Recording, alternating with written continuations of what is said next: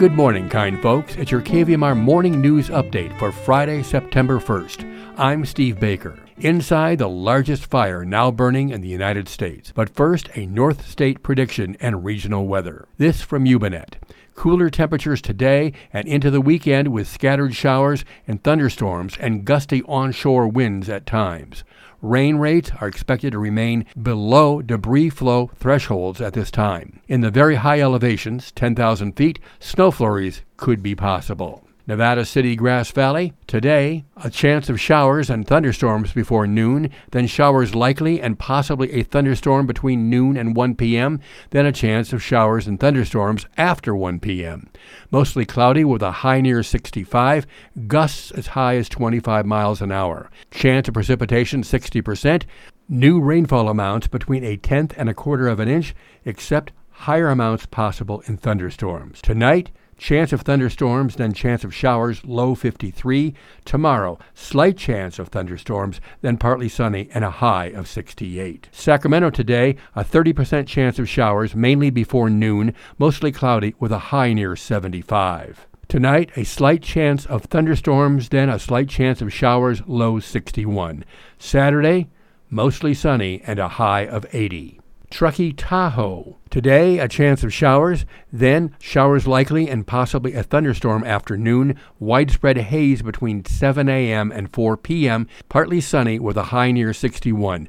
Breezy with gusts as high as 30 miles per hour. Chance of precipitation is 70%. Tonight, showers likely mostly cloudy, low of 39. Saturday, chance of showers, partly sunny, high 62. And Placerville today, Periods of rain, a high 63 and a half inch rainfall. Angels Camp today, cloudy morning, then off and on showers in the afternoon, high 73. The ground has been broken in concert Sierra style. It took place earlier this week in celebration of the renovations for their new concert venue. In fact, approximately 150 community members were on hand to cheer the event. According to the Union newspaper, the new stage will accommodate 90, count 'em, 90 singers seated in an orchestra of 50. The venue is 42,000 square feet and plans to include a black box theater, a conference space that allows for banquet seating, and a large adjacent kitchen, according to In Concert Sierra Executive Executive director Julie Harden. A Steinway concert piano has been donated to In Concert Sierra, and the concert hall will seat 520 people in permanent theater seats, says the union.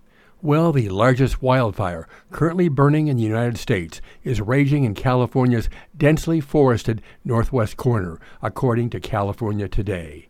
The Smith River Complex, actually a cluster of connected blazes, covered a total of 79,000 acres and was only 7% contained as of Wednesday evening.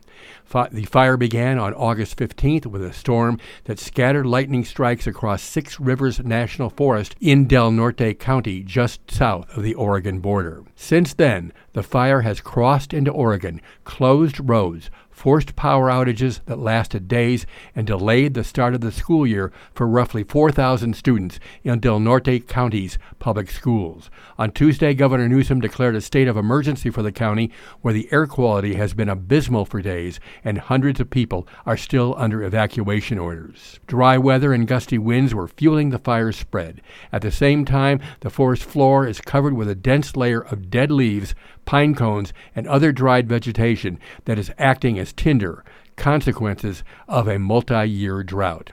Del Norte County and Siskiyou County, where the state's second largest fire, known as the Happy Camp Complex, is burning, are among the few places in California still suffering from drought conditions. Still, the situation with the Smith River Complex fires may be improving. If you live in the Sacramento region or the Bay Area, perhaps you noticed unusually hazy air Wednesday. That was smoke blown south from Del Norte County after a change in wind after a change in wind conditions that helped the firefighters step up their battle against the blaze. Improved visibility has made it possible to drop water and flame retardants from the air. That's particularly important for this fire because the mountainous terrain in the area can make access especially difficult for ground crews. On top of that, so far this week there has been moister air, cooler temperatures, and less wind in the fire area than last week. Another big improvement has been the restoration of electric power to Del Norte County. From August 18th to the 25th, almost none of the county's 28,000 residents had service after the local utility, Pacific Power, made what its chief executive, Stephen Bird, called the tough decision to cut off transmission line feeding the county. That meant 13,000 customers in the county, including the entire town of Crescent City, lost electric service. Bird staff quickly tried to provide generators to hospitals and customers who had urgent medical needs. And Bird said that Pacific Power rented extra generators and borrowed some from other utility companies. By August 25th, nearly everyone in the county was connected to a generator, he told me. Because the fire is still burning, it's unclear when things will go back to normal, he said. The fire has damaged lines and other equipment that needs to be repaired. So for now, Del Norte County will continue to be powered by a makeshift system of generators. It's very unusual, Bird said. It's another example of the new extreme weather conditions that are impacting communities across the western U.S. So, are you into a pair of morning briefs?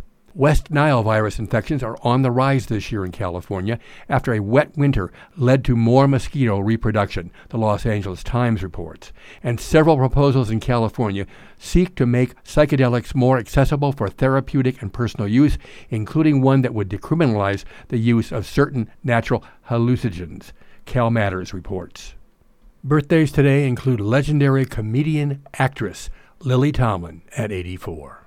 And talk show host Dr. Phil is now 73. And now back to your Friday Music Magazine with the fabled music mix from your host, Dell.